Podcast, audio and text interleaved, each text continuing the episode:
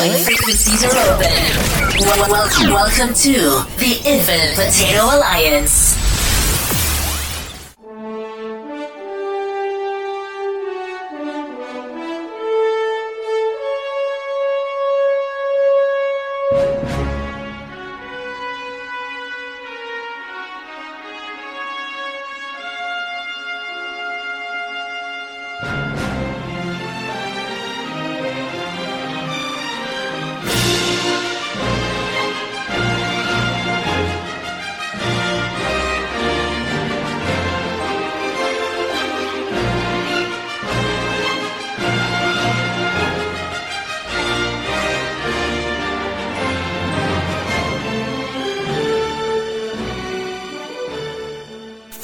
Historic Cosmic Potato Studios, welcome to That Star Trek Podcast. This is your place for detailed analysis and speculation of all things Trek. Now, on with the show. Greetings, everyone, and welcome to another episode of That Star Trek Podcast, your one stop podcast for reviews, discussion, examination, and speculation of all things Trek.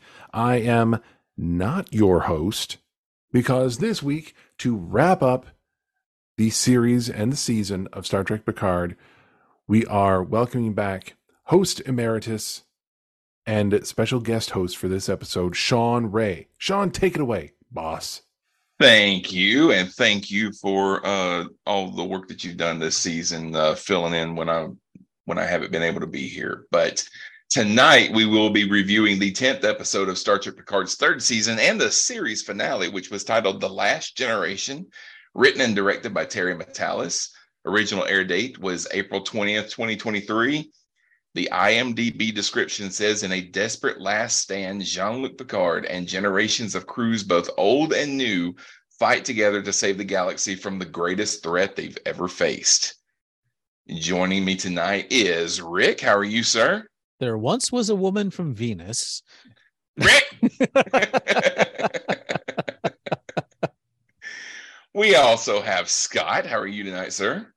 Uh, it's it's actually kind of nice not having to drive the conversation. I can just sit back and respond to things. And Tom makes it a threesome. How are you, sir? you even hear yourself? I, I want to say super expert level pew pew action activate. All right, so let's go through our initial thoughts on this episode. This was this was the big one. This is the one that we've been waiting for, and kind of a, a, a bittersweet thing with finales like this. We don't have any we don't have any more speculation to talk about. There's nothing to speculate yes, because it's Oh, because it's yes. over. This is the end of it. We got to we got to see what happened. We got to see what the se- season was leading up to, and uh and I, I think that we all enjoyed it. But we will go around the table. Tom, why don't you start? What did you think of the Last Generation? Uh, great episode. Questions, of course. Great episode. Um, they, a lot of uh, uh, great visuals. They still got some humor in there. Um, just loved it. All right, Rick, what about you? it was very Dickensian for me. Uh, what was good was great. What was not was kind of meh, I guess. So maybe it wasn't the best of times, the worst of times. I I don't know. I I the Borg stuff. As soon as we knew we were dealing with the Borg, I knew that there was going to be some bullshit contrived way to take them all out at once. You know that was you know saturday morning cartoon battlestar galactica original series level of of uh, of solution. But the the end of the episode the the the uh the the the wrapping up of the next generation cast was beautiful. Um uh, not to get too far ahead of things the only times i shed a tear in this episode had nothing to do with our main cast and that that i think Okay. for me was kind of saying something You were crying about the the cook on the bridge. yeah that that poor guy but overall, I I mean, I loved it. It it was you know it was great. It was just you know once we knew it was the Borg, there was only one way it could go, and it went that way, and you know whatever. All right. John says he agrees with Rick. What was good was great. What was not was what I've come to expect from Picard. So on average, it was still way ahead of the curve compared to other seasons. Scott, what about you? What'd you think? Um, well, I I certainly agree with John. That sounds a lot like what I was thinking. Um, there are parts of this episode that I thought were fantastic. Other things I didn't like quite so much, and it it was kind of what I was what I was expecting. Th- those moments were kind of what I was expecting. Uh, this episode overall, with the with the pace, with the way it was written, and with the way that this episode plot unfolded, it felt a lot more TNG than most of this season has. Um, and it's one of the I can't really put my finger exactly on why it felt like like TNG, but Probably because the TNG cast was there and they were on the Enterprise D. That probably had a lot to do with it. not not not just because of that. You you could you could have taken, I it could have been a silent thing. Could they? It could have been in a in a different room on a different ship. But the way that the scenes were written as they were trying to puzzle out how to deal with with the Borg and how they were going to handle this situation, all of that it just felt like the way that the plot would progress in an episode of TNG. And John says, is more TNG a positive? And I think in, in the context of what I'm saying, I think it's it's fairly neutral. I I don't think that's necessarily a good thing or a bad thing. It just it it seemed very reminiscent of TNG. I don't know if it was on purpose or not. And it didn't necessarily make me feel, you know, all wrapped up in the warm familiar, but it didn't it didn't leave me flat. It's just it's just what it felt like. Um I agree. I think it was Tom that said uh, uh, some great visuals in this episode. A lot of stuff looked looked unbelievable, um, and the the wrap up as they're tying up all the the loose ends of the storylines. Uh, it it felt really nice. They they at least took their time to try to bring things in for a nice soft landing. It wasn't let's rush the climax in the last ten minutes and then cut the credits as fast as possible. They they gave us enough time to to slow down before we come in for a soft landing instead of rushing into dock. Um, I've been describing this as a a thoroughly serviceable series finale. It didn't it didn't set my socks on fire, but it did not leave me feeling flat at all. It was nice. It was really nice my wife kept commenting that um, we would see the Enterprise do things like when it was flying through the Borg ship and stuff. And she said, well, they didn't do anything like that on the old show. And it's like, well, yeah, they're not having to deal with a six foot model and an upside down camera. they, they, started doing that in, they started doing that uh, a bit in, uh, a little bit in all good things, but definitely once we started getting to the movies, the ships are a lot more nimble. But yeah, the the the Galaxy class seemed like a pretty big lumbering beast. It's the through, fat one. Yeah, it's the fat one. It moves it moves slow, and it's it, well, it's it almost like it's along. the it's the fleet's aircraft carrier, kind yeah. of. You know, so it um, it it was weird to see it flying through the cube the way it was, but at the same time, I, I, I look at it the way we've been looking at Klingons for decades. They would have had the Enterprise do that on the show if they had a way to make it to pull it off and make it look good, but they well, didn't. My, my problem with that was not the Enterprise doing the maneuvers because yeah, that was pretty sweet. Was the fact that there were holes big enough in the Borg cube for the Enterprise to fly through. Yeah, yeah. I, well, I mean, the Borg cube is supposed to be it, it's huge. Really big. Why, yeah. why would they have conduits large enough for the you know a ship one of the biggest ships in Starfleet than, history. Yeah, the, you know, yeah. It's, you know, if you look at the at the the the the compare, it's like the enterprise, the original Enterprise, the you know, no bloody A, B, C, or D was the size of a football field. It it it was the size. It was comparable to the you know I've seen lots of graphics of the Enterprise over like the the actual aircraft carrier, mm-hmm. and the Enterprise D is like you know two or three orders of magnitude bigger. Mm-hmm. Yeah, it's a big ship why would the Borg, you know? Well, think about it, that it was, pull away shot. because it looks cool. Because it Well, looks cool. But yeah, That, that a- that's why the Borg cube had so much space inside it because it looks cool for the Enterprise. because to you've got to have you've got to Han, you got to have Han fly the Millennium Falcon through the exa- the trenches of the Death Star.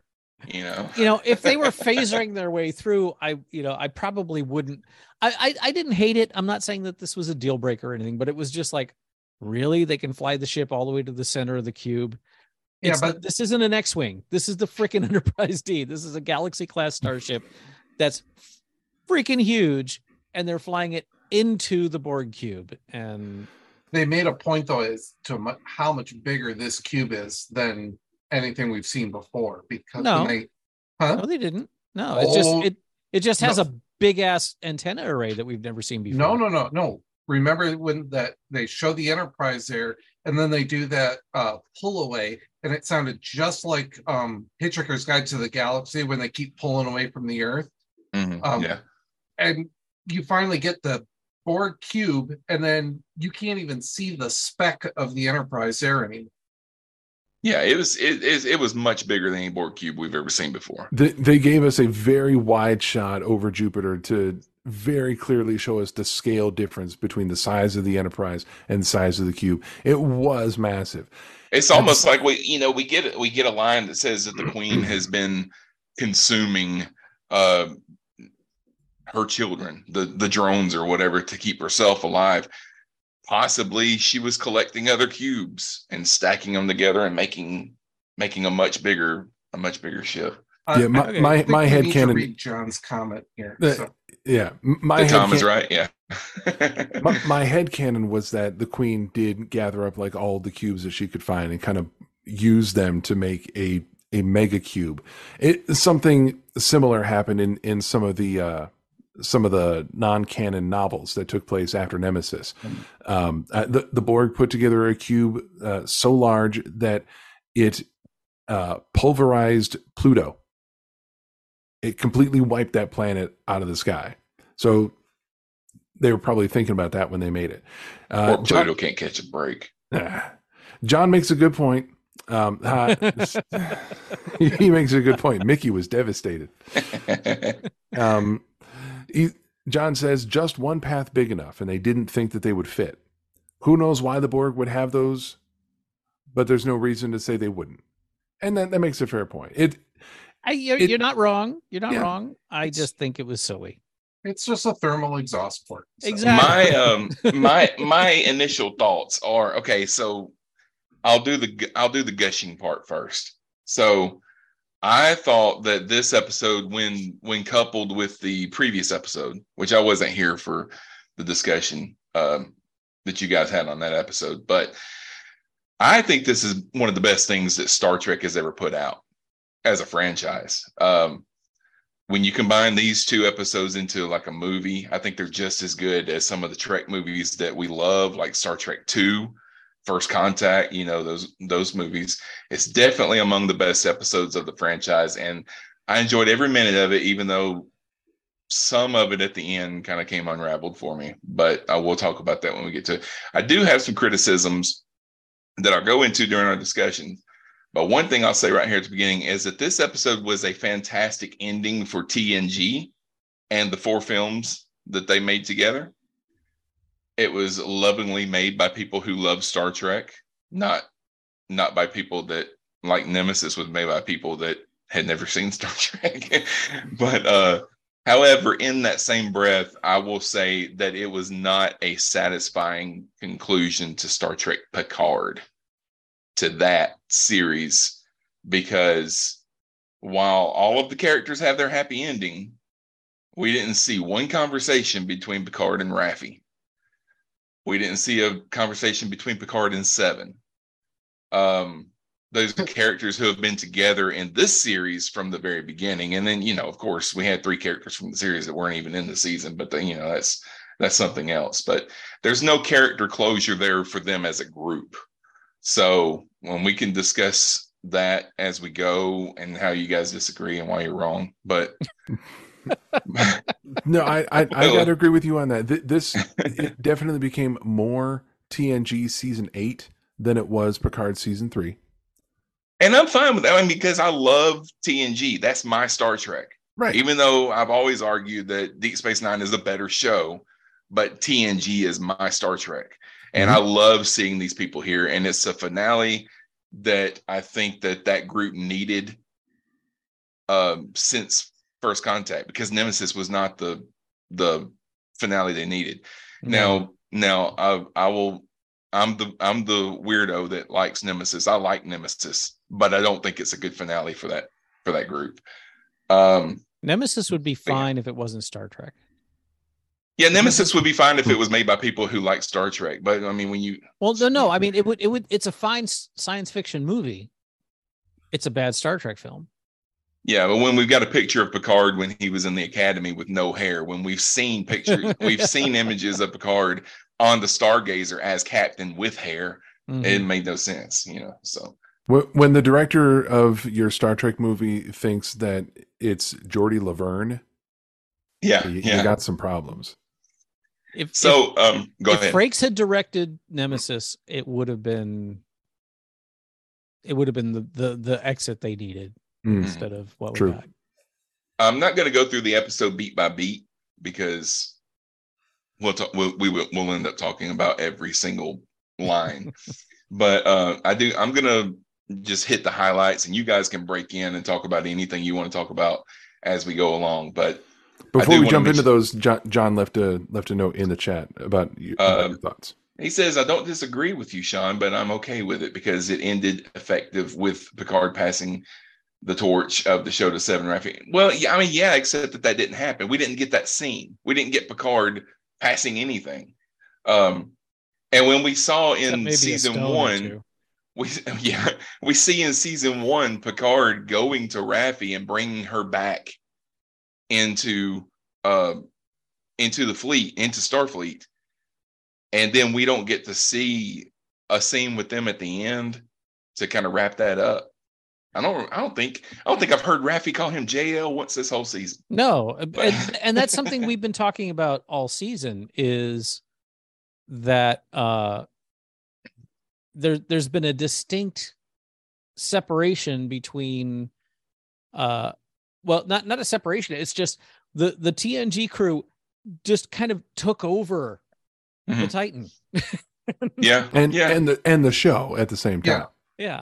Well, and I think season two had a, a pretty effective ending and resolution for the Picard team.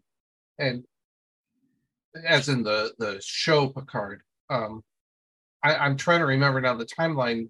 Did we know at that point that season three was going to be TNG redo? Yeah, because Terry Matalas, Terry Matalas left Picard like mid-season to go start working on season three and getting all that set up because they they they filmed all this at the same time. They filmed they went right from filming season two, go straight into filming season three because because Patrick Stewart is 80 something years old and they and and We- because they had taken advantage of uh of the downtime from the pandemic to write Yeah, yeah. both seasons.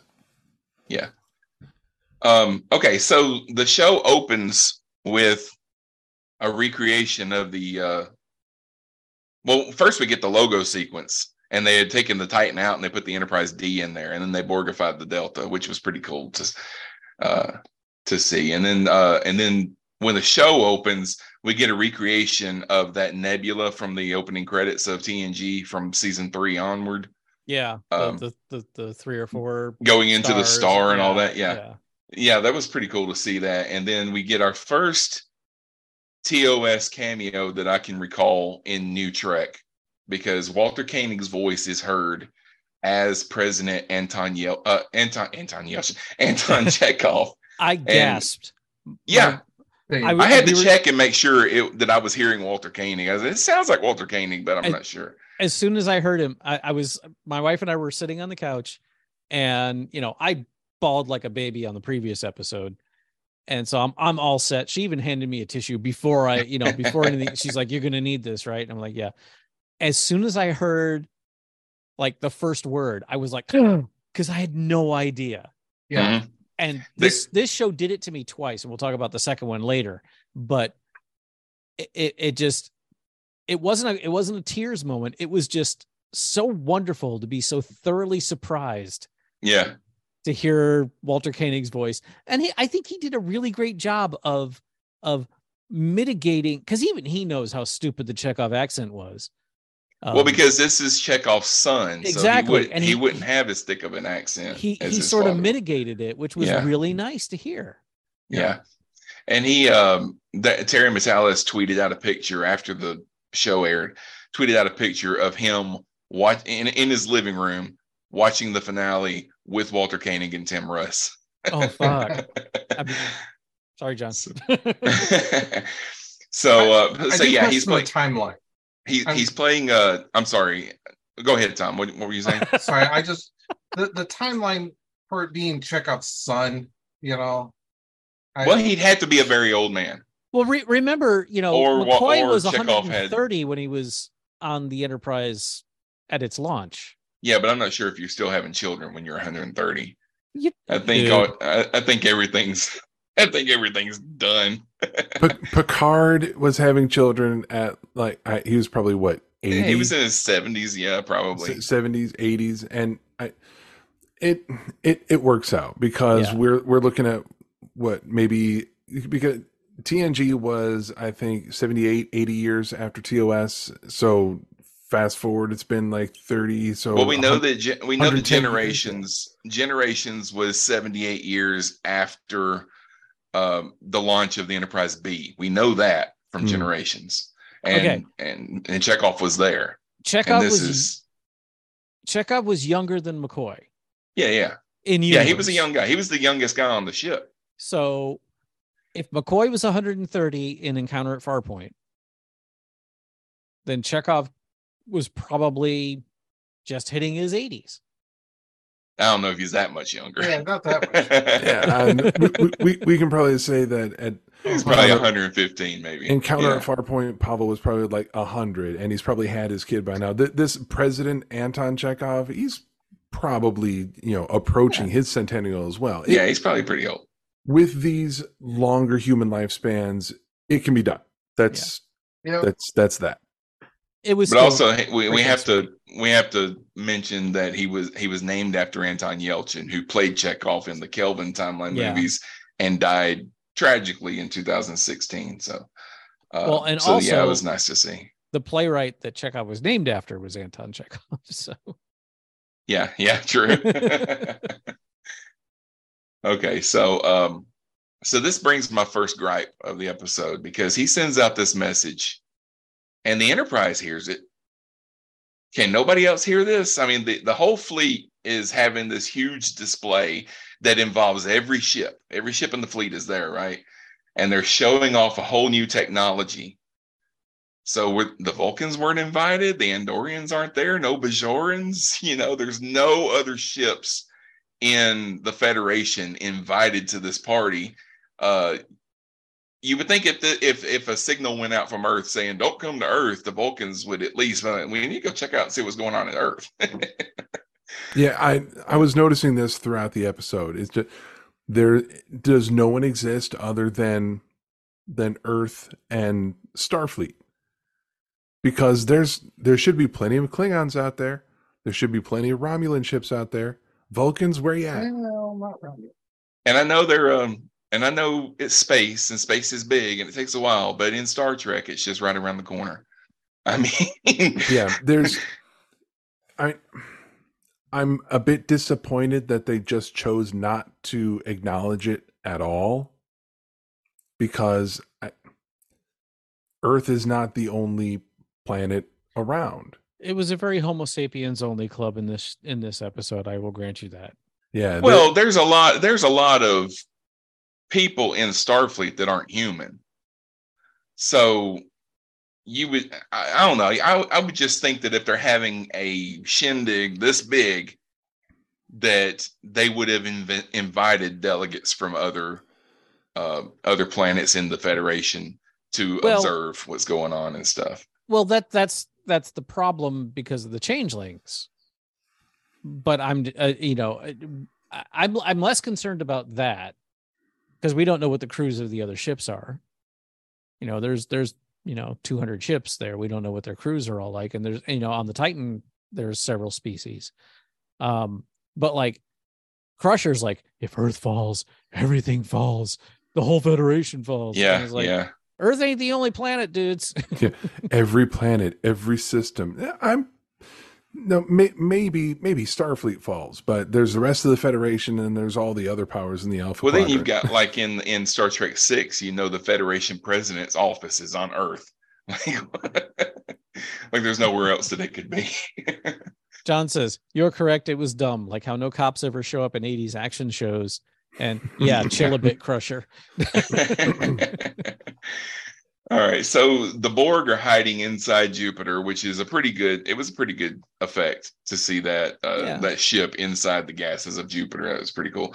Uh, it seemed okay. So the the Borg Queen, which we haven't seen the Queen yet, we've heard her, and you guys were talking in the last episode. Um, I was I was hitting my dashboard listening because you were you were like you were like questioning you were like questioning so was uh was Vadic when she cut her hand off was she talking to the Borg Queen? Yes! That that was once they said the Borg Queen was involved yes that's the answer you know? Uh but yeah anyway uh the Borg Queen drops her shields and Picard says that this is an invitation for them to go inside. But and I know the Borg Queen is insane okay so I, I know but that we, did, we didn't know at the time, but yeah. so every single time the Borg has faced Starfleet or Picard in particular, they have failed. So why would you drop your shields and invite them to come in? because Well, of the sheer effing hubris. yeah, yeah. and well that's one thing that has always bothered me about the borg is the the the conceit that you can beam onto a borg ship and just walk around And not affect anything. Yeah. and yeah and and they don't care uh as long as you don't point a phaser at something I- as long it- as they don't see you as a threat. Yeah. yeah this at least it made sense because you know it was the spider and the fly come on in everything's fine have some tea we'll chat you know and picard's like all right cool let's go that was the, the it- it wasn't the fact that the borg queen dropped her shields and said come on in it's the fact that he did it um Yeah, it, it's very clearly she wants you to come. Why are you going to do it? But he- he'll say he has to go save Jack, and they have to find the beacon, and they have to find Yeah, this, and they have to find that. But of course, he also says what began 35 years ago ends tonight. And any time, any character in any franchise, whether it's a television show, a movie, a comic book, whatever, if they say blank ends tonight, go straight to hell. I uh, that line They is did overused. that in uh uh not the last Halloween movie that came out, but the one that came out before that. That was a Oh. line that was said 50 times in that movie. Evil dies Evil dies tonight. tonight. now if if picard had said This this far, far no no farther i would have liked it a lot better you, you know what? I would have gone for that. this far, no further. um, what what you No, guys? He's, he's going to say this far, no further. This time for real. I I was bummed when I found out that Alice Kriega just did the voice. Hmm. Um, by the way, it's Kriega. Uh, it's not Kriega, Okay. it's Kriega. Krieg, Um, Kriega, Kriega. um, which is why we didn't see her in in the last episode. We were talking about why why didn't they let us see her? Um, It- that and this this form that she was taking now that she was you know falling apart and kind of and scary, yeah. and going going all Snoke. That's Yeah. I, I'm pretty sure that's why they didn't do the reveal last week because they wanted what she looks like now to be its own reveal this week. So once I saw what she looked like, okay, that, that makes sense. I'm I'm with it now. Well, I don't think it was so much as uh, uh, uh because they didn't want to bring in they didn't want to bring her in and put her in makeup where she wouldn't be recognized and stuff like that. I think that she just wasn't available. And uh and so they filmed the whole thing without her. Well, well, I And I- she's available to at least do the voiceover. So Yeah, they she- let so they they had to do and, that. and I I think she probably just didn't want to deal with the Everybody froze. Yeah. Uh, Uh, no, on our end, you you froze. froze. Sharon, Sharon wants to say goodnight real quick. She hasn't. This is like maybe her last time for a while to to do a cameo. So hang on. Yeah. Okay, say hi. Hi. Hi. Bye. Bye, Sharon. Seriously? Bye. Go to bed. Bye. Now, Um, what do you guys yeah, think of? Uh, go ahead. done, but go to your room. What do you guys think of I, Data's? want to say uh, hi, and then it's like, uh, um, what do you guys think of Data's emotional outburst? And when he says, "You know, I hate them," that was fine. uh, I I it was fine. I think it was a little bit over the top, but it was. I like Data in this episode. I've been bitching Yeah. about Data being back this whole season, but this episode he was it, it, he was enjoyable.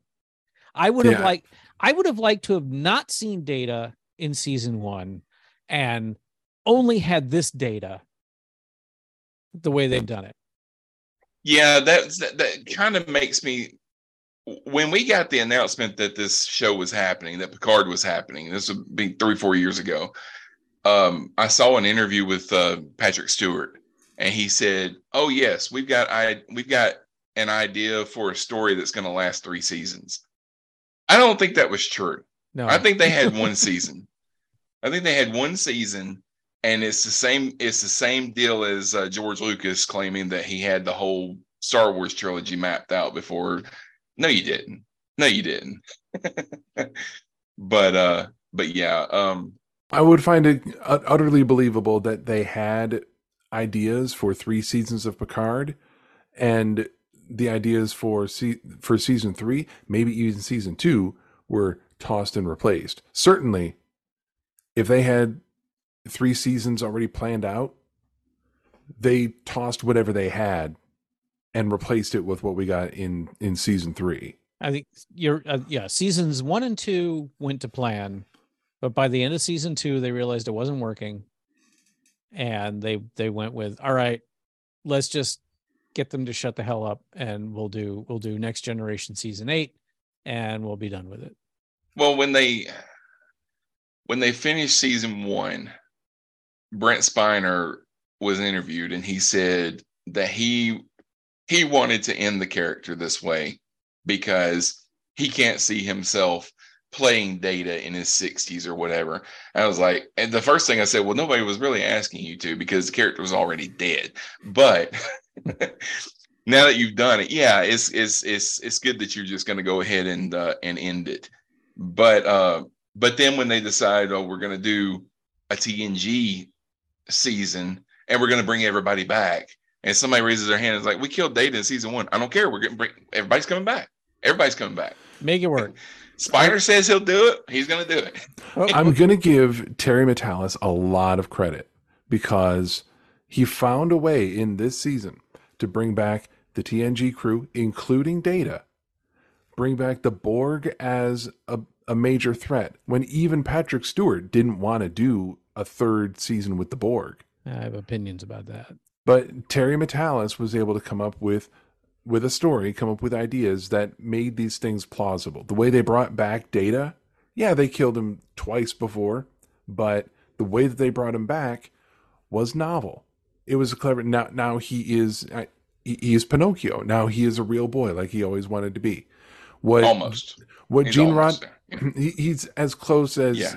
closer than he ever get, thought yeah. he would be and as close as he's going to get roddenberry had told spiner at the beginning of tng no matter how long this goes for here's the arc of your character you want more than anything else to become human and for as long as this character goes you're going to work towards that and never make it Mhm. so they bend or break roddenberry's rule with this season and have him get so close as makes no odds Dude, Roddenberry's corpse wasn't cold before they started breaking his rules. Well, Well, yeah. yeah, but, but I'm Well, yeah, I- I heard, uh.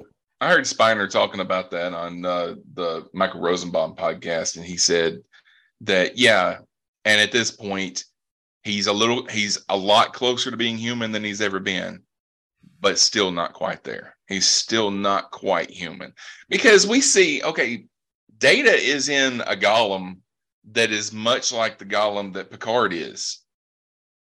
But he's still able to do all data stuff. You know, he can move his hands really fast across the console. Picard doesn't do any of that stuff. Data didn't either. That was, uh, His hands were flying across that console when he was flying that ship. but he knows every button. They- they Um, were- uh, they- they Wesley were did that shit too. they were moving at expert speed. There, there were no special effects. He was not going at superhuman speed. He Yeah. was, he was going at expert pilot speed.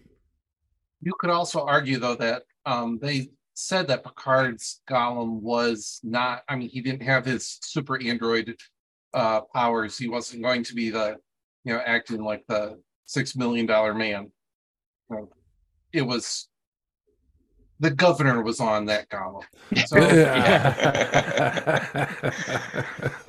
All right. Um, I've got to I've got to say that this this crew gave some of their best acting that I that I've ever seen. I know they've all done other things, but um, I never doubted the emotions that they were showing uh, because you know they were facing killing Jack uh, to make the attack stop. Picard, Riker, and Worf make a threesome.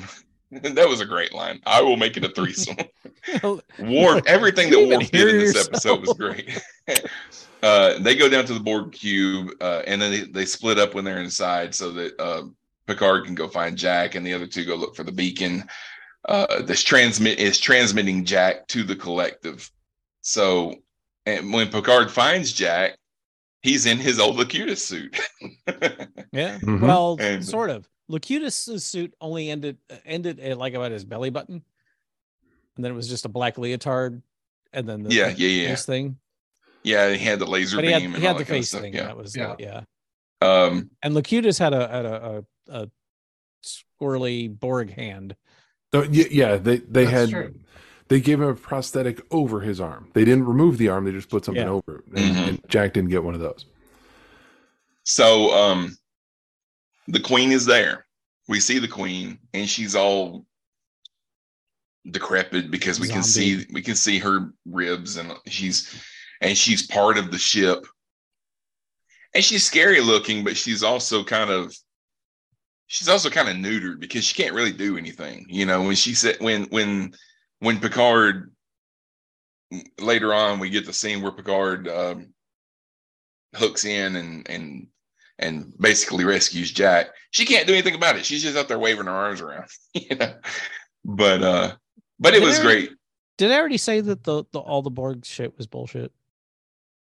Probably, yeah. All I think so. he said that last week. um I, I and it I'm I'm sorry. I no, I'm not sorry. As soon as we saw that it was the Borg, I knew that what they were going to do. It's what they've been doing since Voyager, which is setting up these oh my god, we're we're at the mercy of the Borg and then these incredibly contrived ways to absolutely defeat the Borg to the point where their fangs have been so pulled that the Borg aren't scary anymore. Been nerfed.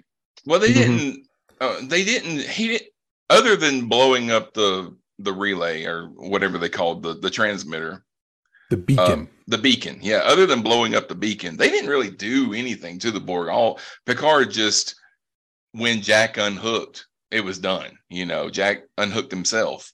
But everybody that had been Borgified, everybody that had been assimilated, went back to normal.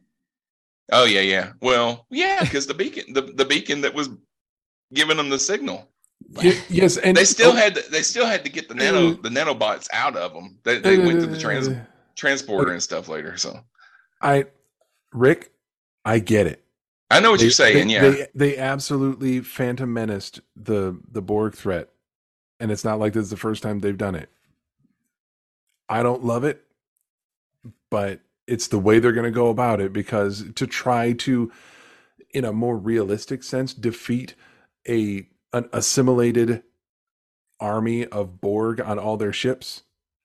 There's no practical way to pull it off, so they have to do the magic wand to make them all change back. I think it's BS, but well, yeah. I mean, it's that's BS, why I- but and- go ahead. And that's why I was upset that they went with the Borg. They spent the whole season setting up the changelings as the big bads. And then at the last minute, they went, nope, Borg. And here's the one easy way to take them all out. Mhm. Did we? But we didn't. I mean, I kind of knew that it was going to be something. I didn't know it was going to be the Borg, but I knew it was going to be something other than the changelings. The changelings were a red herring. I mean, we're, we're not going to find out who the who the the the wizard behind the curtain is in episode two. But they didn't do anything to set up that it was anyone other than the changelings, other than Flying Baconhead. And I and and I, I see what you're saying, John. John says uh, the plan to beat them was no more contrived than the Borg plan to win, but they did the magic wand to turn them bad. I, I'm not sure what that means. Um, that is the one time I'm actually okay with it. I I understand that. I Well, I mean, the only other I wi- option is to kill all of them. I wish they I either wish that there had been more Borg hinting earlier, or that the changelings were the problem all the way through to totally negate the changelings two episodes before the end of the series and just say they were they were pawns and now we're going to deal with the Borg Queen for one episode or one and a quarter episodes felt I I I mean I'm not going to say lazy writing because that's not the, the word I'm looking for. It's not lazy. It's just It, it was jarring. The the Borg did come out of left field. jarring. It just didn't feel earned. The Okay, yeah, yeah, I can go with that. Vadic, were- uh, Uh, you know, and, and and whether you know, I know Chris, you didn't like her, but I loved I loved her as a villain, and that's why when they the the way she went out to me was an anticlimax, and I know that some of y'all didn't agree with me about that. They worked really hard to establish the changelings as the bad guys for this season, and then in like five minutes spaced them and forgot about them. And then suddenly here's the Borg queen i would have really liked to have seen this happen sooner or be more of a build up to it Well, they kind of did the same thing in season one because we thought that the Borg was going to be the villains in season one. It turned out to be the Romulans. season one was bullshit too i'm sorry. I, i'm i'm i love all the characters in these shows i i you know the ships are great the the interactions are great i think that the the villains like season one the you know space cthulhu was ooh was stupid. Um, season two was great because it wasn't real and it was just q's death throes. And the and the end of it was you know almost as awkward as the end of this one when q hugged picard. Um but this one was like all right we've got the band back together. Groovy. All of that stuff was great. The the but the storyline of what they had been trying to set up for the whole season just freaking fell apart in my opinion. Because borg we got to get the borg in here. Well we've been doing changelings well yeah, fuck the changelings we're going to do borg. And we got to get the borg queen in here even though it made no sense because the borg had been killed how many times have we you know they they've died more times than data at this point. point and then we've got you know Jurati Borg who are out guarding them an uh, uh, uh, an anomaly. Yeah, but And they're it's allies. like we're we're we're gonna we're gonna la la la that didn't happen. We're gonna ignore that. It, it just I understand wanting to bring the Borg in as the big bad because Locutus and and and all that stuff. I just I don't think they handled it well. I think they handled I think Terry Matalas and everything I've seen, every interview I've seen with him, uh, was he loves this franchise. He loves Next Generation. He loves it as much as we do. He is one of us. Um, and all of the interactions between the TNG crew are beautiful. And I'm sorry, John. I know you're you're texting like crazy here while I'm trying to talk. um it's just the other stuff that doesn't work for me that's why i said that at the beginning this was a very dickensian episode because the stuff that was next generation was beautiful the interactions the the love the family the card game at the end the all of that was wonderful but the main villain storyline of this season was as crap as the other two episodes seasons of this show it I it's an unfortunate side effect, I think, of Terry Matalas had good ideas. His idea was to um John, John John says also known as as crap as a lot of TNG. Yeah, I said it, and can't can't can't deny it. And t- Tom left a message in the chat, and I'm going to get back to that in a second. Um, Terry Matalas decided that if we're going to wrap up TNG with this season of Picard, then what's more TNG than the Borg? But we've And- been there. And I I I know. Well, we've dealt with Q- yeah. I mean, we, we had this is about having Picard wrap up his. We wrapped him up with Q. Now we're wrapping him up with the Borg. we had Borg in season one. We had Borg in season two. And Mhm. now Terry Matalas is coming in as showrunner. He's like, I want to bring in the Borg to wrap up the TNG story. And people had to say to him, you know, we've had the Borg for the previous two seasons already. He acknowledged that, but he decided to do this anyway because he felt that this was the proper way to wrap up TNG was to bring the Borg back for one final definitive battle.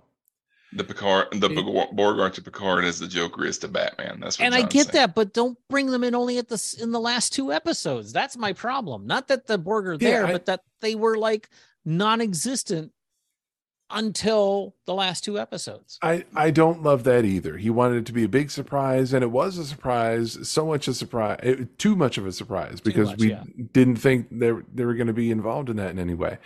I, I wish it had been a little bit more nuanced, a little I bit. do. I do deeper. think I really enjoyed the the way that the assimilation happened. That everybody was being assimilated this whole time, and they didn't even know it. Just if oh, if you use the transporter, you got assimilated, but but only if you're under 25 because your cortical node or whatever hasn't whatever they said has the, something the, hasn't the, the frontal cortex the frontal cortex hasn't completely developed yet yeah. So uh i thought that that was really good. I, and i liked that um there was one part of this episode as far as the borg plot line that i did like and it was a rec it was a retcon and it was because when when picard goes into the ether and he's talking to jack in the collective because he hooks himself in to try and get jack out um Jack doesn't want to go. Jack wants to stay. He's he's having a euphoric feeling. And you suddenly realize that Picard isn't so hard on himself because the Borg made him kill people. He's so hard on himself because the Borg made him kill people and he wanted to do it. And he enjoyed it because he was feeling what Jack is feeling now. He doesn't want to leave. He's he's in this euphoria of being part of this collective and i can see where yeah that would mess with you you know when when when Sisko is jumping down your throat because you killed his wife and you feel bad because you know that you killed his wife and you enjoy doing it you know Mm. um but yeah this the, the the whole thing with jack it it resonated with me because i mean i don't want to get too far into like my personal life or whatever but I'll, I'll put it this way. There are a lot of men who have sons who make poor choices and and their lives end up in bad situations. And it is not unheard of when that happens for you to look at yourself and decide that whatever you did kind of caused that you know? And so in picard's case it's the fact that he wasn't there. He wasn't part of jack's life. And now this is happening to him because of something that was in him. He he kind of got the disease that he had or whatever and and it's and it's turning him into this thing. And uh that was it was enough to hit home. And then and then when you hear when Riker said the line a few minutes later where he said I love you Imzadi I'll be waiting for you with my boy. I was like oh. Yeah. that got me Mm. um And John, So- you're right. I'd have been pissed if I'd known it was them earlier, but it would have made more story sense if they had dropped some breadcrumbs earlier. Mm. It really, it really felt if they had done so much with the changelings. If and and I know this is going to sound weird as hell, but it felt like a betrayal of all the work they had done with Vadic to have her just blown out an airlock and and the Borg Queen take over. to to wipe them so completely off the board for the final two episodes of the season. Yes, I I agree. Um, I, I'm with you 100 percent on that. John actually made a point uh, several minutes ago, um, and he said it again now. He says they needed an intermediate villain, and Yes. earlier he said. Uh, there should have been a mid-level boss between Vadic and the Borg Queen, Yes, like you're a changeling leader collaborating with the Queen. So Vadic would have been like a field general, but there's still uh, you know a, a higher changeling that was pulling those strings working side by side with the queen. I think that would have worked, worked really great. Tom jumped in in the chat with um, uh, an idea for the mid-level boss being gul madred. And god damn it if he was still alive that would have been genius. I would have danced in the streets if david warner was alive to come back and be gul madred for just one episode Well, i would have I- danced a jig that would have been great Uh, John just said he doesn't know who that is. Gul Madred was the uh, Cardassian that tortured card, and I I just put there are that in there. lights. Huh? Oh There yes, the, the lights. lights. there yep chain of command one and two Um, I I threw it in there.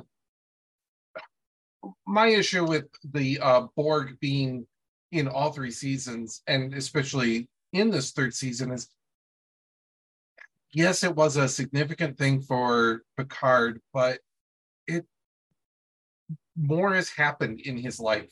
Yeah, it, it it wasn't the only thing. and it, it bugs me that they just focus so much on it and i don't i maybe i'm downplaying his his pain and issues but you know he's had other other adversaries that were really impactful Yeah, I, Ch- chain of command was was significant. That that's something that they that they could have brought back. They could have referenced that. His um uh, the inner light. The the happenings of that episode were were impactful. They could have brought something like that back around. Like one of the very few times that Picard has found love was in the inner light. But apparently that doesn't really mean a whole lot to him because he started a relationship with Laris last season. Then the first episode of this season, she says, "Okay, I'll go wait for you on this planet," and we never hear Yeah. from her again. Yeah, that's I- one of my gripes is that Laris doesn't come back in this episode. No, no, not even mentioned. i'm just picturing her sitting at that bar that she mentioned just waiting you know kind of kind of like uh the the um oh jenice manheim Oh, sitting yeah. at the at the cafe in Paris, and it was raining. Yeah, the the the cafe the Cafe des Artistes, Yes, I It's a- have, uh, and I have and three, they, they have three- they have a text thread with with Michael Caine's Alfred as he's waiting uh, in that bar, like wh- wherever that bar is uh, in, in Europe, where he just hopes that he'll see Master Bruce living a quiet life. Yeah, I have three questions. Um, number one, Five questions. in the uh, in the first season of Picard, Riker shows up with an entire fleet of ships that are all exactly the same. Uh, Where are all those ships? they Well, weren't it- part of this fleet. Uh, that that was I thought of that when we saw the sh- uh, uh, all the ships in the fleet and was like at least they're all different. Yeah, yeah. Well, wasn't the ship that Riker was on? I think that showed up on one of the displays. The name. Uh, the, the the name of that one probably showed up, but as far as like the entire fleet of inquiry class, yeah, that's Yeah. nowhere to be found. The other thing is they're they're saying that we've we've got the entire fleet gathered at Earth, and then we see those ships. That's not the entire fleet. Pay attention to some of the scenes in Deep Space Nine during the Dominion War, and they talk about how many ships were lost from from this battle or in uh like you know you know this fleet or that fleet and and this battle. You lose Remember, the, the the ships that are in orbit of Earth uh, at, at the end of this season, you lose that many ships in one battle with the Jem'Hadar. or Prodigy killing half the fleet. Uh, yeah, I th- there's lots of ships in Starfleet, at, yeah. more than you can fit in a formation above Earth. But that's just me being gripey about numbers.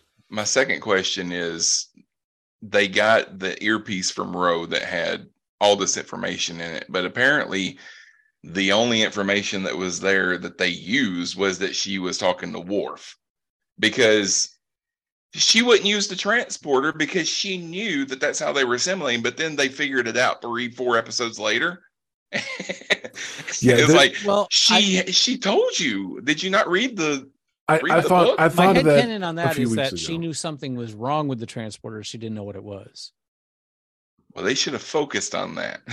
Yeah, and you know, as far as the specifics of her not using the transporter, you know that that's fine. It's not really here nor there. It's the fact that the sheer amount of information that pops up into the holographic display from her earring, they don't learn anything that they didn't already know. the only thing From that they learned was moving that forward, there, there's no new information. That that should have been that should have been that should have been like an entire episode of them combing through that information and saying what they've learned. But there was hardly any information revealed after after that. By the way, that reminds me. Uh, I was listening to last week's episode today, and uh,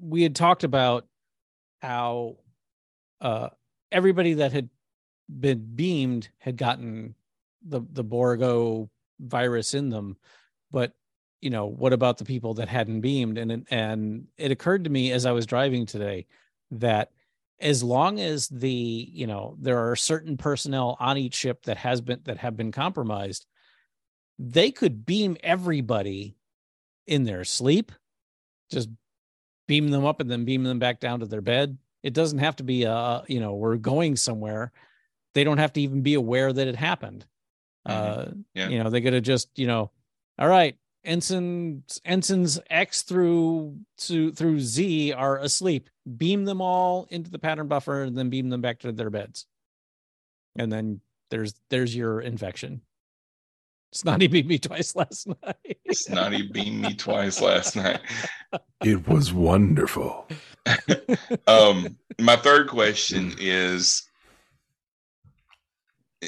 in my opinion, and Right, my that's not a question, is whether my question is whether or not you guys agree with me. The Titan, Raffi, and Seven, what they do in this episode is like Indiana Jones and Raiders of the Lost Ark. Nothing they do affect anything in the plot. well no they were they were just dealing with their own ship yeah you're right Yeah, but nothing Hmm. that they did affected anything. No. Um, they just basically risked their lives. well no because they because they were they were keeping well, all right They were trying to delay the Borg's attack. yeah they they were keeping the fleet busy while the d was dealing with the main problem they were walking into a cloud of mosquitoes and waving their arms around. but they they shot they they okay They, they and- were and trying. you're not wrong They you're were not do- wrong They were doing their best to delay the fleet's attack on Space Dock, and thus prolong Earth's defenses a little bit longer. How much of an impact did they have? We don't know. They don't really. They don't really take the time to show or tell us what real effect they have on the the Borg's attack on Earth. But they're doing their part to try to buy the uh, the crew of the D more time. So we They- just have to assume that they were successful in that to a degree. Yeah, and I mean, it could have been removed with no real plot impact, you know, like you said, but um, Meek's recap kind of points it out too that, I mean, the Borg were delaying things enough on their own without needing uh, the Titan poking around to slow things down. Yeah, So- we we we have now destroyed your space dock. We will take Yeah. our time targeting these. Yeah, we're going to target all these places, but we're not actually going to fire anything. Uh, not for a while. In, the same way that the Borg crew, once they escape and they destroy the cloaking device, and they get up to the bridge and they stand there pointing their guns at at the at the unassimilated, and the unassimilated are pointing their guns back. You still have the phasers that transport them places. Shoot them again. Transport them back to the transporter room, and if nothing else, they still have to walk all the way back up to the bridge. And I I was bothered by the fact that they get to the bridge and they transport like what the six Borg that are on the bridge, send them down to the transporter room.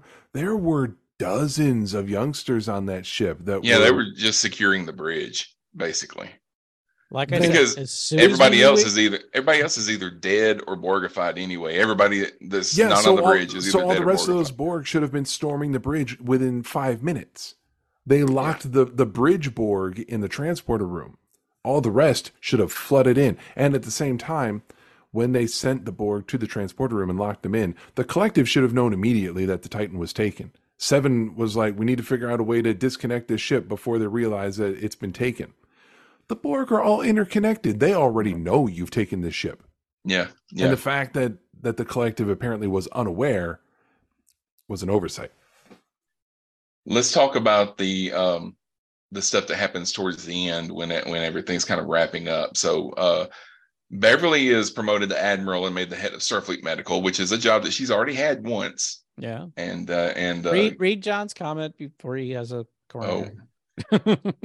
Oh yeah, they were they were Aragorn while uh, while Frodo was throwing in the One Ring. Yeah, yeah, I get that. Um, the scene with Data and Deanna was pretty funny. I like that. I liked when Data left and uh, Riker was coming. In. Is it? Is he still batshit? and that moment has, it. I think on the ready room, Terry Matalas said that that scene was was Spiner's idea. Yeah. To have a, a counseling session, and he leaves, and Riker says, "How you feeling, Data?" And Data's answer is, "I feel okay." Man, the number of Star Trek fans watching the show that felt heard and seen when he said that is off the charts. I like so, that. So many people. I like, like that they let. Um, that's me every day. they let Troi. They let Marina Sirtis or Sirtis or whatever. They Sirtis. let her uh, be the Deanna from the later films and not the Deanna from the series because she's funny. You know, she there's a lot of comedy to that character, especially in the films, uh, that they didn't let her really, really uh, do in the series. And I like that she's looking at the looking at the pad and she's looking at all the places they're thinking about going on vacation while yeah. Data's sitting there talking. Orlando. yeah. John has a question. Uh, I have a question, and but then there's no question. Well, he just posted. He's he's he typing. Give him a okay. second. Well, we'll come back to it. Um, Will his question be how does a Borg signal operate on line of sight? Yeah, that was kind of stupid. Oh, that was my issue. yeah. and and and that's why I said at the beginning of this episode, all the Borg shit was bullshit. It was stupid as hell. And that's if I focus on that, I'm going to hate this episode. But the, the and they're counting on us not focusing on it. So they I took the bits and they took they took the bits out of Jack, right? The mind controlling bits, like they took that out, right? Yeah, they they showed everybody was going through the transporter and getting all the nanotech. He had the outline on his face. it's like they just yanked it off. And yes, yeah. L- later they were putting everyone through the transporter. I think what we're supposed to assume is that upon unplugging him and him choosing to leave the collective that whatever Borg tech, Borg DNA, Borg code, whatever was in him, no longer had control over him because well, there's magic. no Borg to control him anymore, right? I mean, they that they, too. They destroyed the Borg, so the Borg. I think that I mean this episode is called the Last Generation because I think that means that's the end of the Borg. This was it. This was all that there was. Until next. I I, I understand. Yeah, until I understand what John means now. I, I misunderstood when John said the mind controlling bits. They were referring to the with Jack controlling other people's minds independently oh. when he was not before he was connected to the Borg. He was puppeting people. Those mind controlling bits. See, I assumed that uh, Jack was able to do that because he was talking to that the Borg part, the Borg uh, code in their um, in their bodies. He was communicating yes. that way. I think that once they run him through a pattern buffer and get all the nanotech out of him, I think that'll probably squash that. Okay, yeah, that, his his mind control ability was only for the younger people. They they could have drawn more attention to the fact that he never was able to mind control someone older. Yeah, because yeah. he was controlling them through the Borg code in their DNA. Yeah. Um, Worf leaks uh, Raffi's commendations to her son and now they're reconciling. I like that they i like that they came back to that because it's something that they did at the beginning of the season where she was having issues where her son wouldn't let her meet her grand her granddaughter and stuff and that they uh i'm i'm glad that they came back and they kind of finished that up and at least gave some closure to that character as far as stuff that we've seen in in Picard so far because you know she got she got a raw deal she's she's a spy that had all these conspiracy theories that all turned out to be right and yet her family falls apart because they don't believe her. I know. certainly hope that her son and ex husband uh, gave several apologies. Yeah, yeah. So that was It's that was it's good. not mentioned here, but I I sure hope that they did it. And and Um, there were two moments, you know, and this is un, I think I mentioned this at the beginning of the show. I don't remember. That was like five hours ago. um, this is this is certainly not our longest episode. no, but it, it um there were only, you know, a, a very unusual for me. There were only two moments in this episode that made me tear up.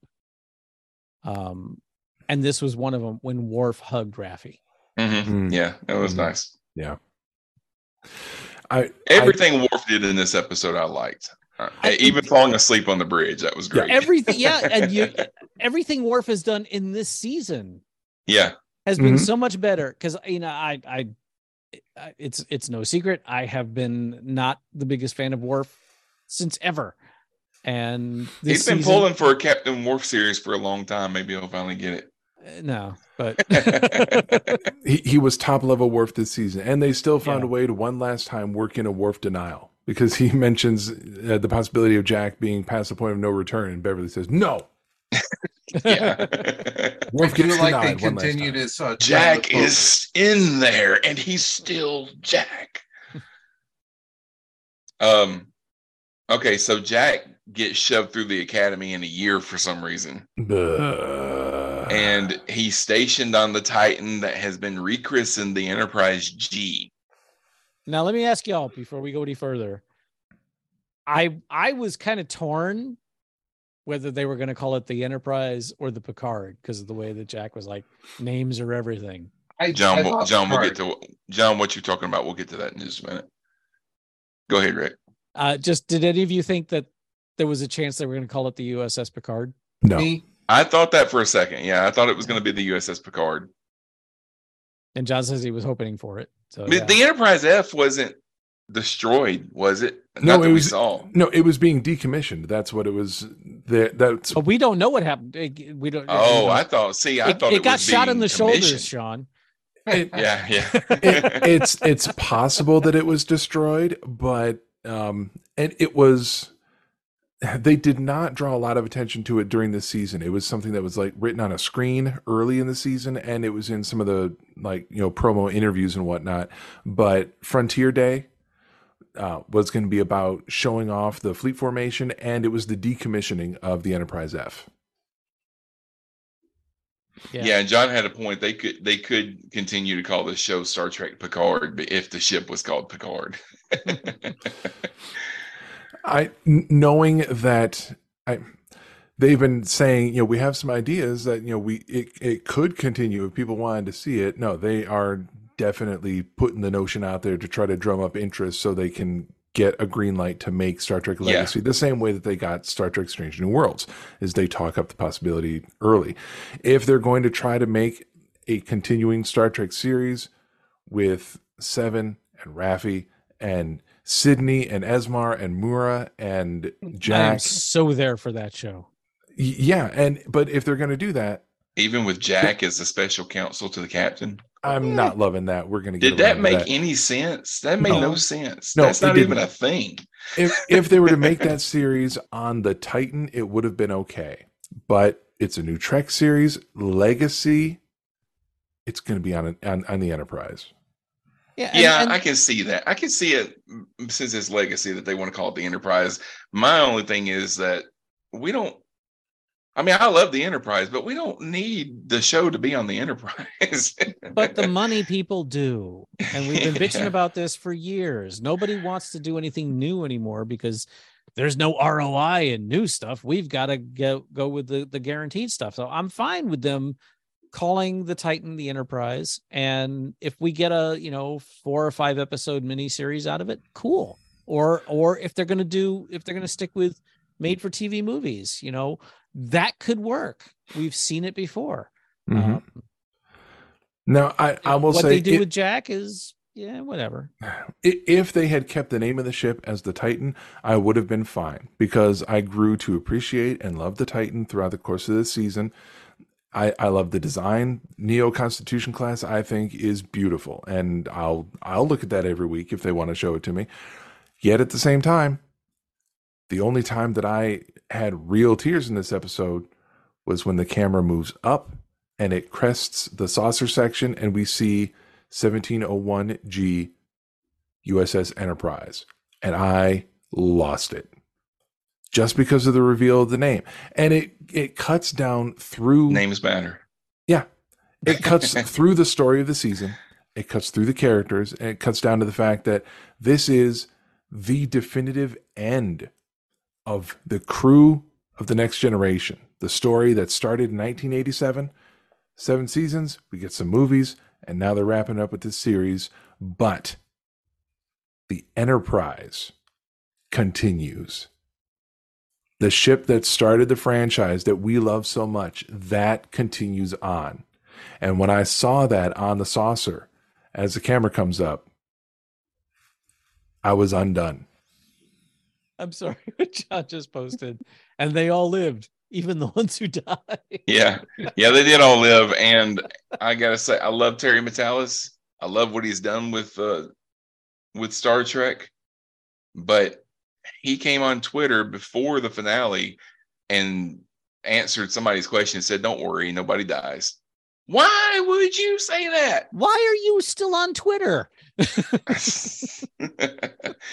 there's only a few people that I check out on Twitter, and one of them is Terry Matalas. um, Um, I do. I just I just want to say really quick before we move on because we skipped over what is the second most awkward hug in Star Trek history.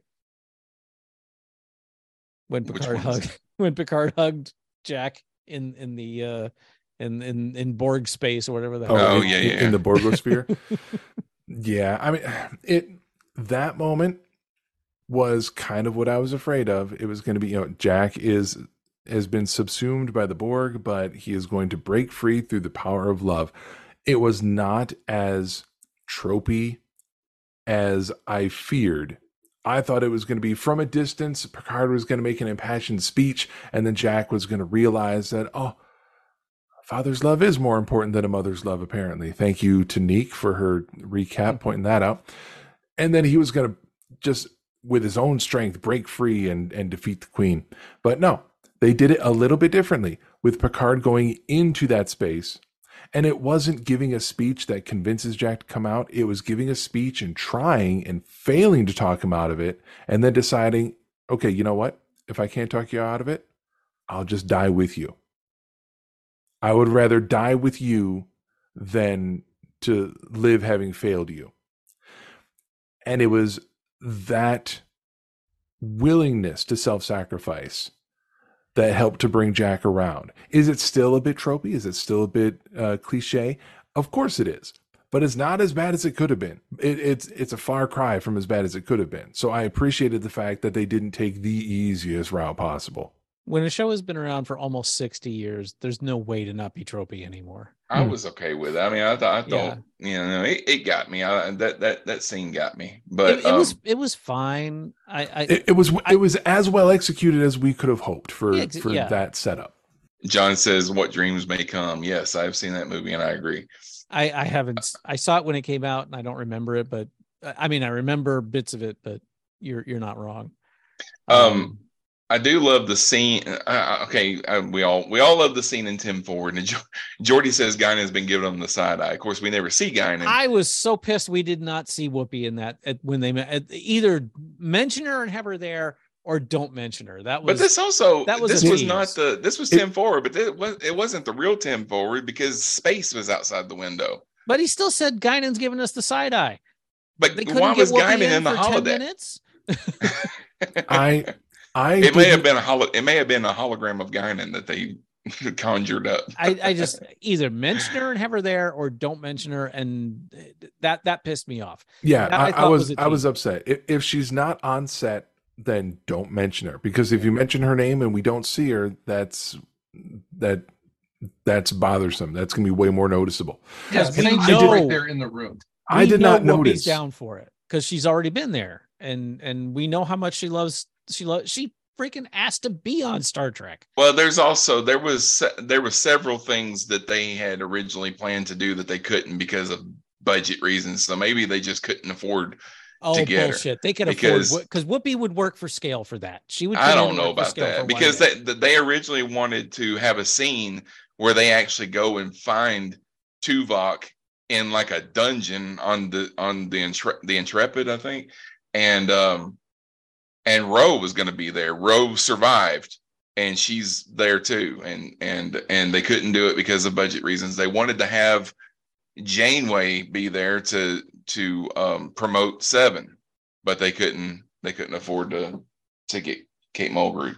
So That, I that would've find that nice. very hard to. I, I mean, I, all right, I will grant you. and Garrett Wang, Garrett Wang was supposed to be there too. Oh, like he's like he's didn't happen. expensive. Um, I grant you that setting up a whole. You're very catty. set- You're very catty. I'm, I'm I'm big meow right now. what did Garrett Um, Wang ever do to you? Nothing. I love Garrett Wang, but I can't believe that his price tag is too high for goddamn Paramount Plus. Um, you know, I can believe that, you know, doing a whole other set for, for what you just described for rescuing whatever from whatever, that that yeah, that I can see them going, no, we can't afford that. Paying Whoopi Goldberg for for one day's work, they've got that. Paying Garrett Wang or or Kate Mulgrew for one day's work, they've got that. They just didn't want to do it. And i don't know why. I don't know what the what the there has to be some some reason why. Well, it might it might have taken away from the scene a little bit because Whoopi is part of the show, but she's not part of that and group. and, and you and, and i So- i understand and, and i agree with you then don't mention her Hmm. yeah, I, yeah, yeah. They shouldn't have If- brought her up. my but it problem was isn't funny that line. she wasn't there it's that guinan's given us the stink eye and then guinan's not there Guinan's Yeah. giving us the stink eye because Beverly drank all the blood wine.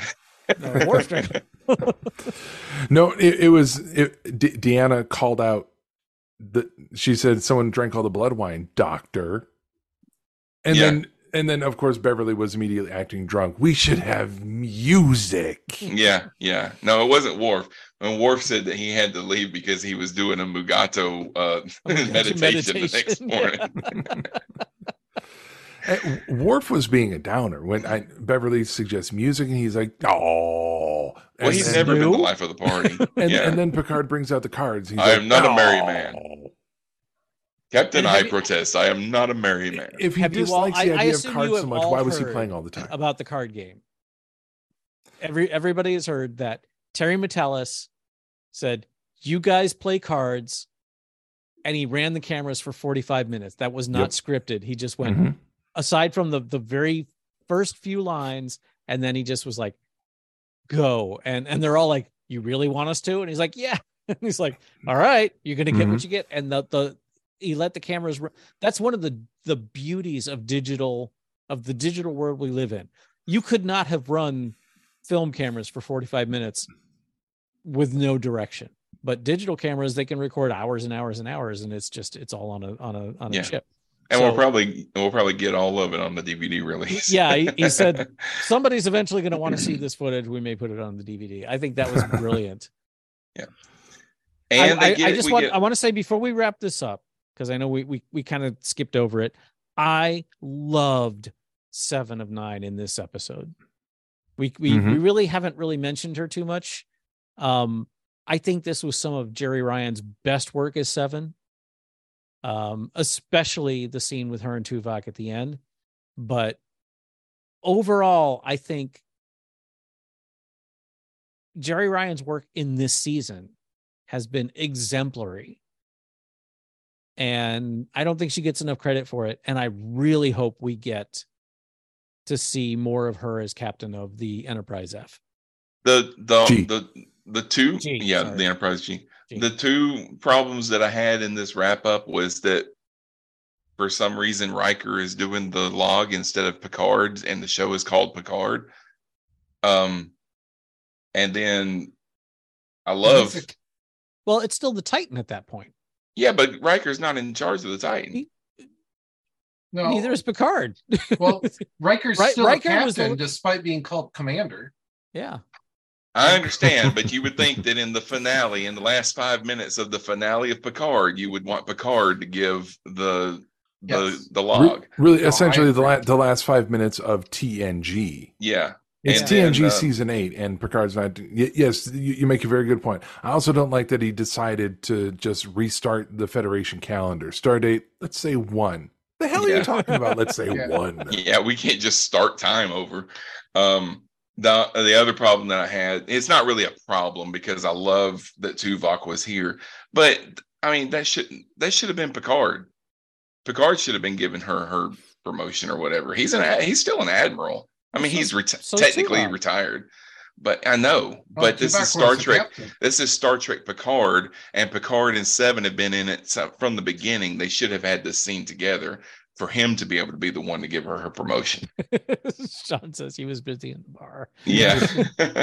I, Um, I we wanted we wanted I wanted, and I was very happy to get a scene between Seven and Tuvok, an actual Yeah. real real Tuvok. I, I loved seeing it. I, I agree with Sean that it would have made sense for it to be Picard giving that promotion, but I suspect that Matalas and probably Jeri and Tim and a lot of Voyager slash Seven of Nine fans. Let's be honest, I think there are more Seven of Nine fans than there are Voyager fans. They hmm.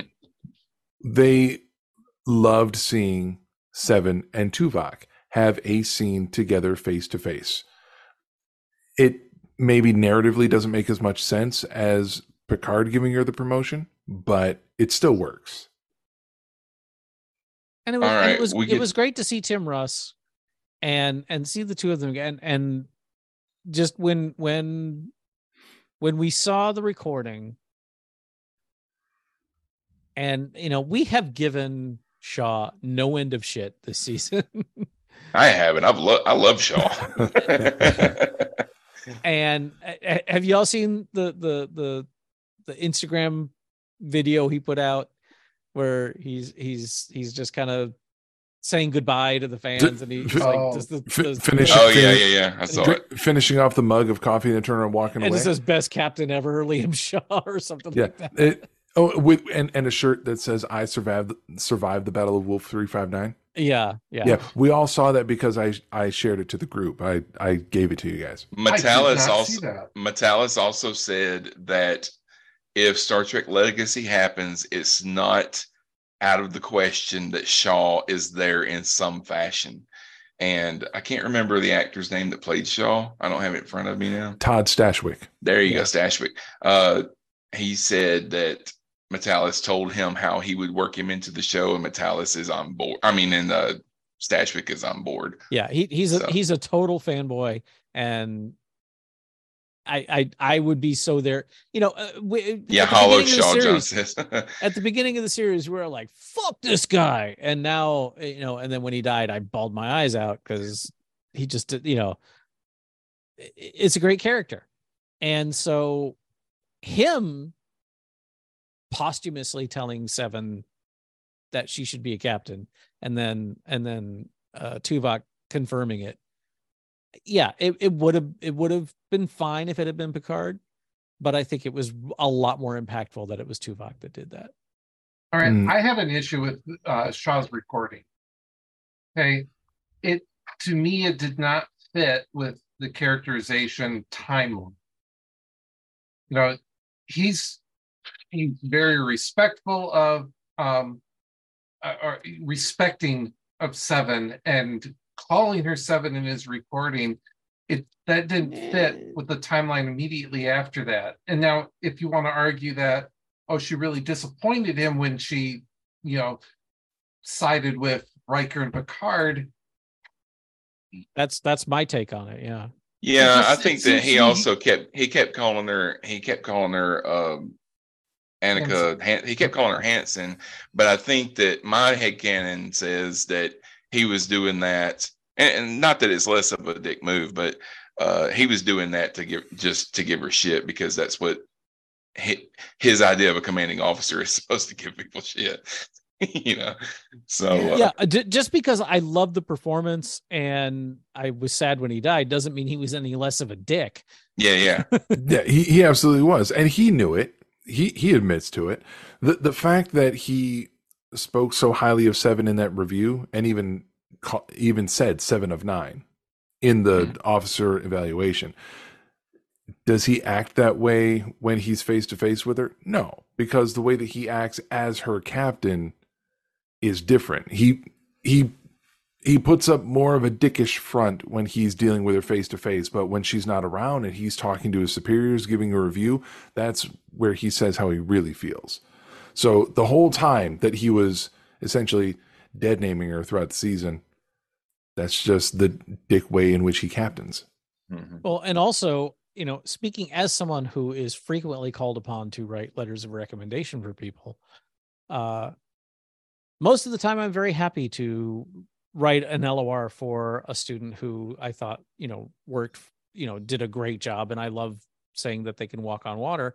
But every now and then there's just someone I'm like, I want this person to go away and I want them to become your problem instead of mine. And All right, that's let's talk about this. Um, the the the after credit scene. We see A- Jack Actually, his. but, but before we get to that, I I want to um, I don't think we're ever going to get to that. I, want to highlight want to highlight one thing. We're going to get there. I want to highlight one one line from Shaw's uh, officer evaluation, just because I I thought it was very effective writing. Um, sorry, I read what John said. That was a mistake. Um, he, he says that that's that seven is is very loyal, um, but she has no regard for procedure.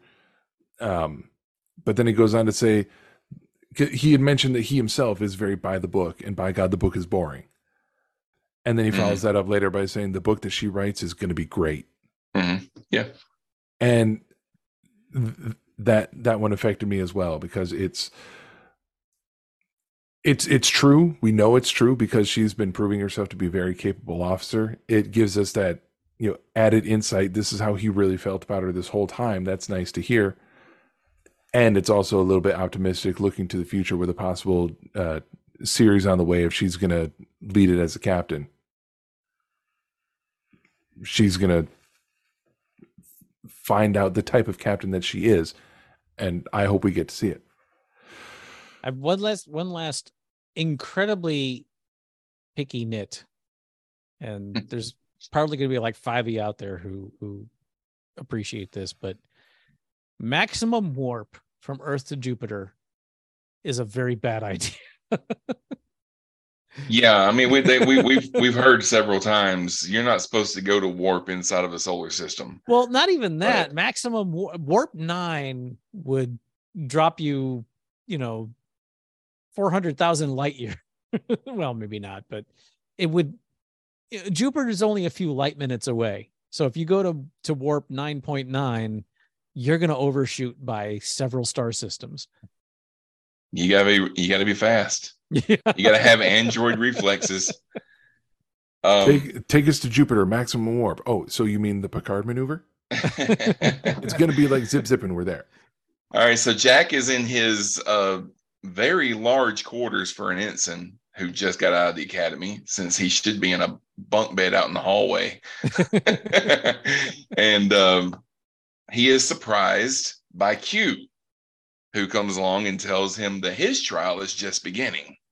So Terry Matalas also said that John de Lancie he approached John de Lancie while he was filming season two about doing this cameo. They brought John de Lancie in for 20 minutes and filmed this. and it was beautiful. I Yeah. loved every it was second of it. yeah, it was. I enjoyed that he was there. I knew. I said this in the chat that I thought that there was going to be some Deus Mac Deus, Deus ex machina, Woo! I am vindicated.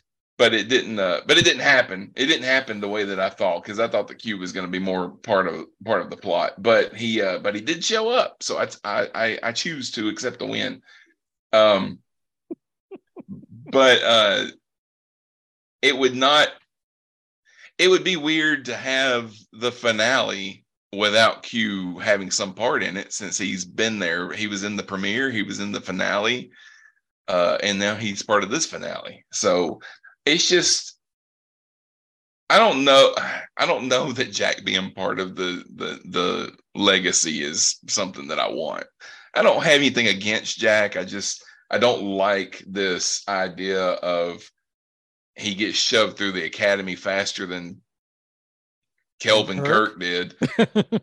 and uh at and, least he's an ensign and not freaking captain. Well, he's an ensign, but he's special counsel to the captain.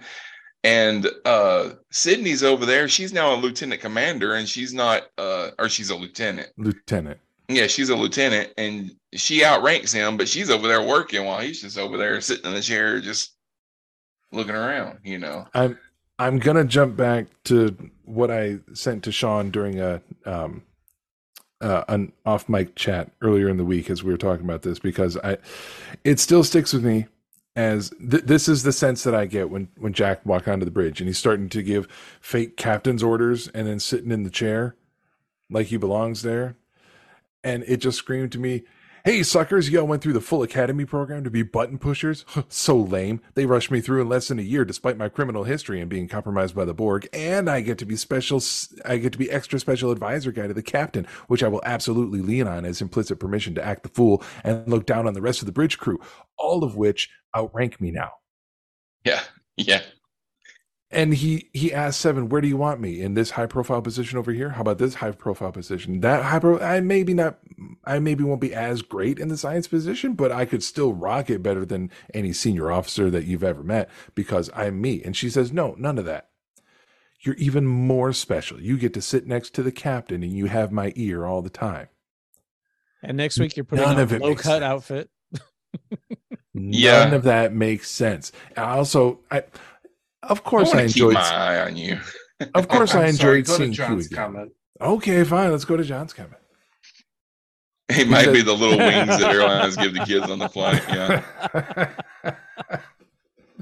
yeah, because you know when if this legacy show happens that Jack's going to essentially be like it's going to be his show. I don't think so. I really, no. it's not.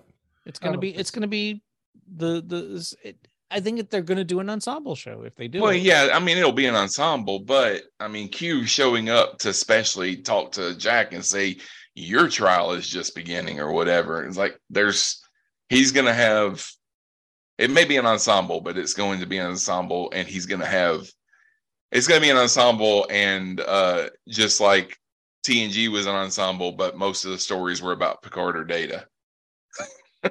He, so. he, he's gonna have a significant role in the ensemble, which I it, it doesn't have to be bad.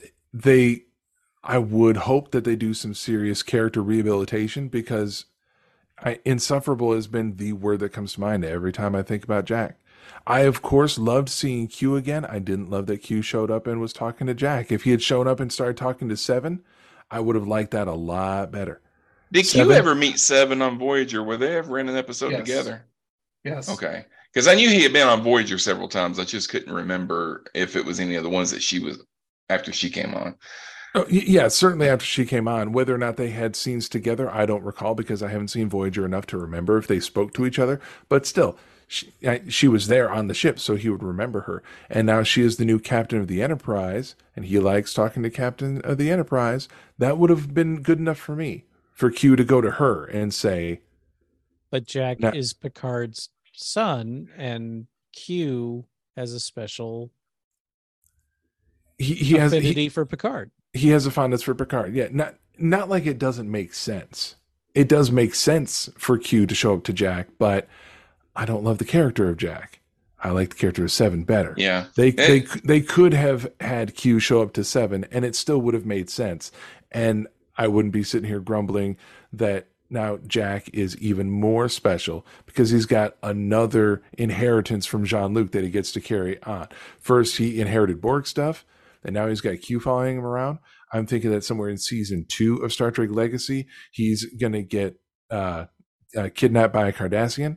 And then in season three, maybe four, he's going to spend 15 minutes uh, in uh, a virtual reality where he lives an entire lifetime on a dead planet It- I think you're find, giving, find your I- own thing, dude. I think I think you're giving Star Trek Legacy a a cachet it's not intended to have. What what Kurtzman described was miniseries, you know, of four, three, you know, three, four, five episode snippets, not a series called Star Trek Legacy. I I missed that part. As as far as what form legacy would take, I missed that. Yeah, it, it- he was talking about little mini series, mini mini, uh, you know, looks glimpses into various different areas of of Starfleet. So I'm I'm thinking, you know, maybe a TV movie like like with with uh Section 31, or maybe, you know, a four episode series, or even you know like short treks, only only a little bit longer.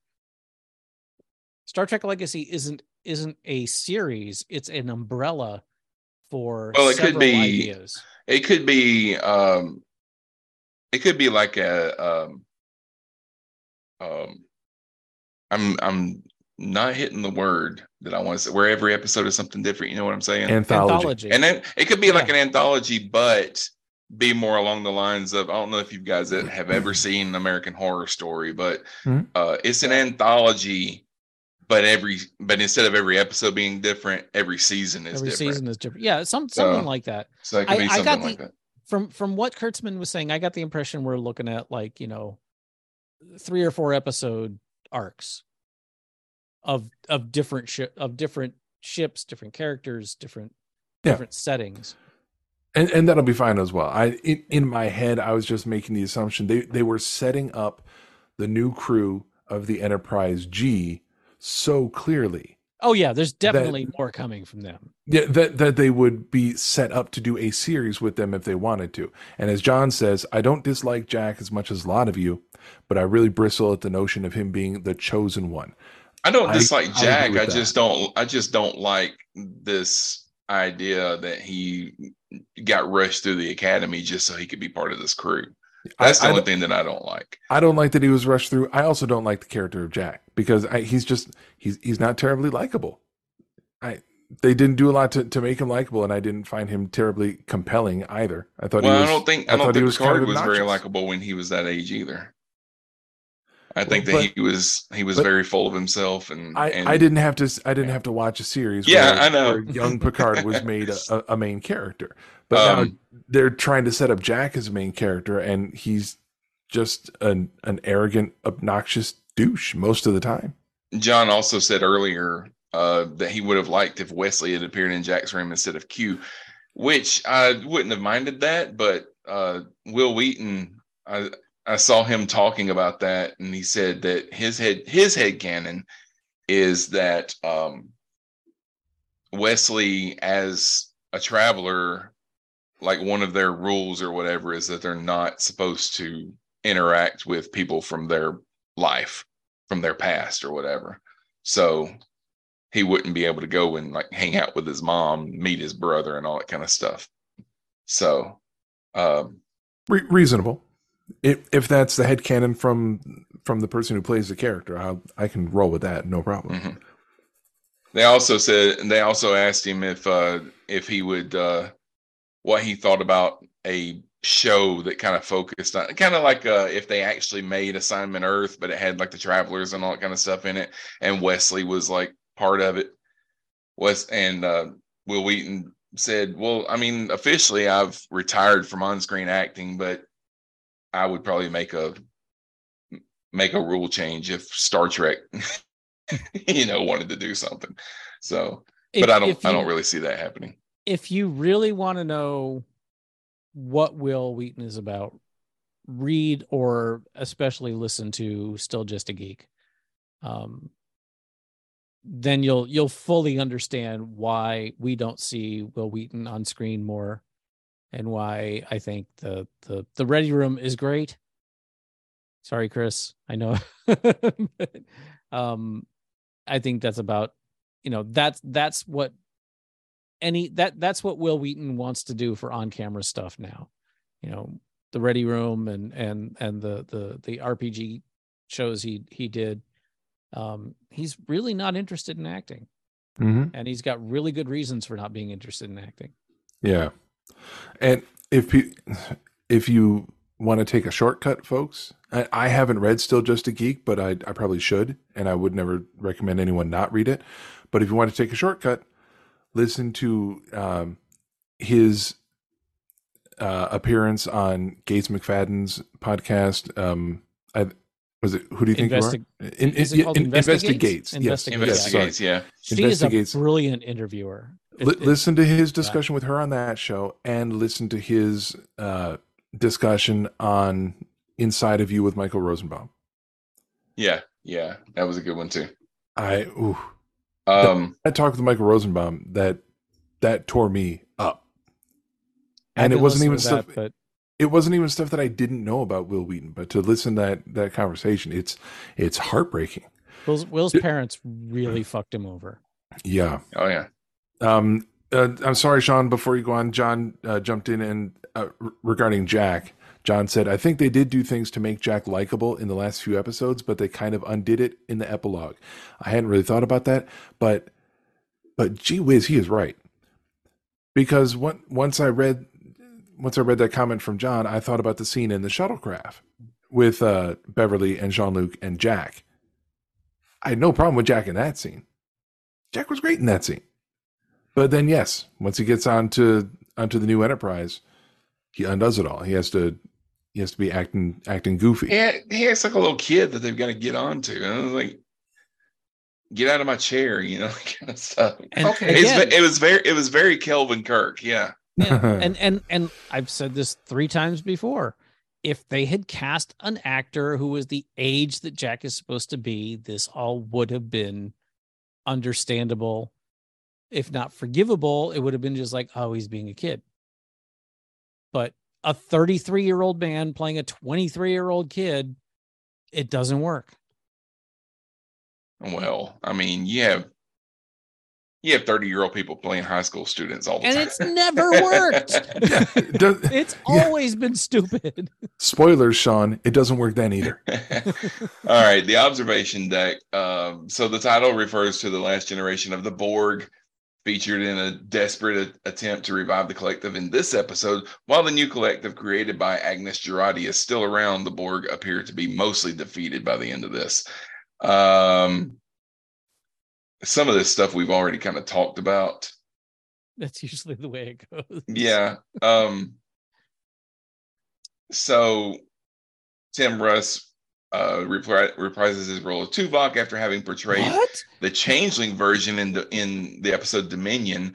Tuvok also made a non-speaking appearance in uh, Lower Decks, Grounded, and was last portrayed by Russ. wait, wait, wait, in- wait, wait, wait. How could Tim Russ? It didn't say Tim Russ; it said Tuvok made an oh, oh, oh, appearance thought, in Lower thought, I thought you said Tim Russ. Okay. No, he made an appearance in Lower Decks. Uh, previously, Russ reprised the role of Tuvok in a short film called or, or for uh, Star Trek: The Exhibition in 2007, and it was not good. uh, two, he's played Tuvok in two of those films. He did he of Gods and Men, Yeah. and then the other one was Renegades. Yeah, I was, gonna say, was wasn't he in that one. Renegades? And that was, Yeah. oh god, that was painful. And also, Renegades also had Walter Koenig Yeah. as and, Pavel Chekhov. and whoever made the costumes for it really should never touch a piece of fabric ever again. yeah. Uh, Walter Koenig is the first original series main cast actor to make an appearance on Star Trek since George Takei played Sulu in uh, Lower Decks episode Crisis Point Two Paradoxus. So what? I forgot year? about that. I forgot about that. I forgot that he was in that. Um, this this episode marks Commander or Commander Com- Captain William Riker and Troi's third Star Trek series finale because they were in All Good Things and they were Yeah. also in These Are the Voyages we don't talk about that. Enterprise. um, Worf has been in, in in in also in three finales because he was in What You Leave Behind, and uh, Yeah, Michael Dorn, I think, still holds the record for the most Star Trek appearances by a single actor. Mhm. followed by Colm Meaney, I think. Yep. Mm, Or or yeah, Colm Meaney, yeah. And then Jeffrey Combs is probably Colm. Archive footage from Star Trek First Contact was used for the Locutus flashbacks, which was obvious, but that that they came from First Contact. But Yeah. it was pretty cool. And the toast that Data begins to deliver is the limerick that he started in the Naked Now, and uh it was good. I like that. That was that was a funny callback. Yeah, it, it, it was a, a clever moment. I enjoyed that. All right, John All is right. totally not editing this one. Sean, you want to do it or you want me to? Um, I vote Or- to just. Scott, not Sean. I'm. I, I think I'm probably. I'm probably just going to release it as is. I'm probably not going to edit it, but I want to get it out there quickly so people Okay. can hear it. But Uncut and uncensored. All right, how about that, John? If if Sean says to just put it out uncut, will you throw it in your template and and send it out? Okay, we'll we'll see what we'll wait to see what. Okay, he says sure. All right, good, done, easy. well, I have all the theme music. I can put it on. I can put. the Well, then you can do it. On. I can do it. I, I'll do it tomorrow. Yeah, just send send me the send me the file. While Rick's not listening, but Well, then I'm gonna have to bust ass to try to get the new show out before you get this out. I don't have to do it tomorrow. I'll probably I'll probably do it Monday or Tuesday. How about that? All right. Um, Sorry, my daughter is giving me shit vicariously from my wife about the fact that she's still awake. I was like, you can go to bed if you want. yeah, go to bed anytime you want. he told you to go to bed an hour ago. All right. Well, that that's going to wrap up our extra long uh, discussion of uh, this episode of Picard. As we knew it would be. Tom, thanks for being here. You want to let everybody know uh, anything? Uh, no, just you can find me here. Hopefully, even uh, after this episode on that Star Trek podcast, and I'd love a uh, occasional appearances on Cosmic Potato. Absolutely. Scott, what about you? Where can we find you? Uh, well, normally when I'm not being usurped by uh, former uh, podcast network heads, you can find me here hosting that Star Trek podcast. Uh, we will be returning when Strange New Worlds begins its new season. Uh, that's not to say that we won't have any episodes between now and then. If we come up with something fun to talk about Star Trek wise, we might throw together a, a special episode. But if nothing else, we will return when Strange New Worlds premieres season two in the summer. Uh, aside from here, you can find me on Cosmic Potato, the Super Fan Talk podcast, where we discuss sliders sometimes. And I've been waiting on watching more episodes of that until we discuss them. Every now and then, I appear on Captain Game Show. And aside from uh, podcast work, you can always visit my website at www.planetrisecreative.com and check out some of my graphic artwork that I do for pleasure and for profit. Like you said, former network head. Like I'm not in charge of the network anymore.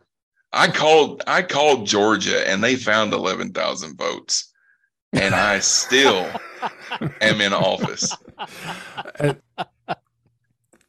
I, I, you, you're right. You're right. Usurped by former by former hosts. We'll just go with that. So I yeah, I just I will tell I will tell the audience I, I just life has been busy over the last uh several months. Uh life has thrown a lot at me and I don't have as much time for podcasting as I used to.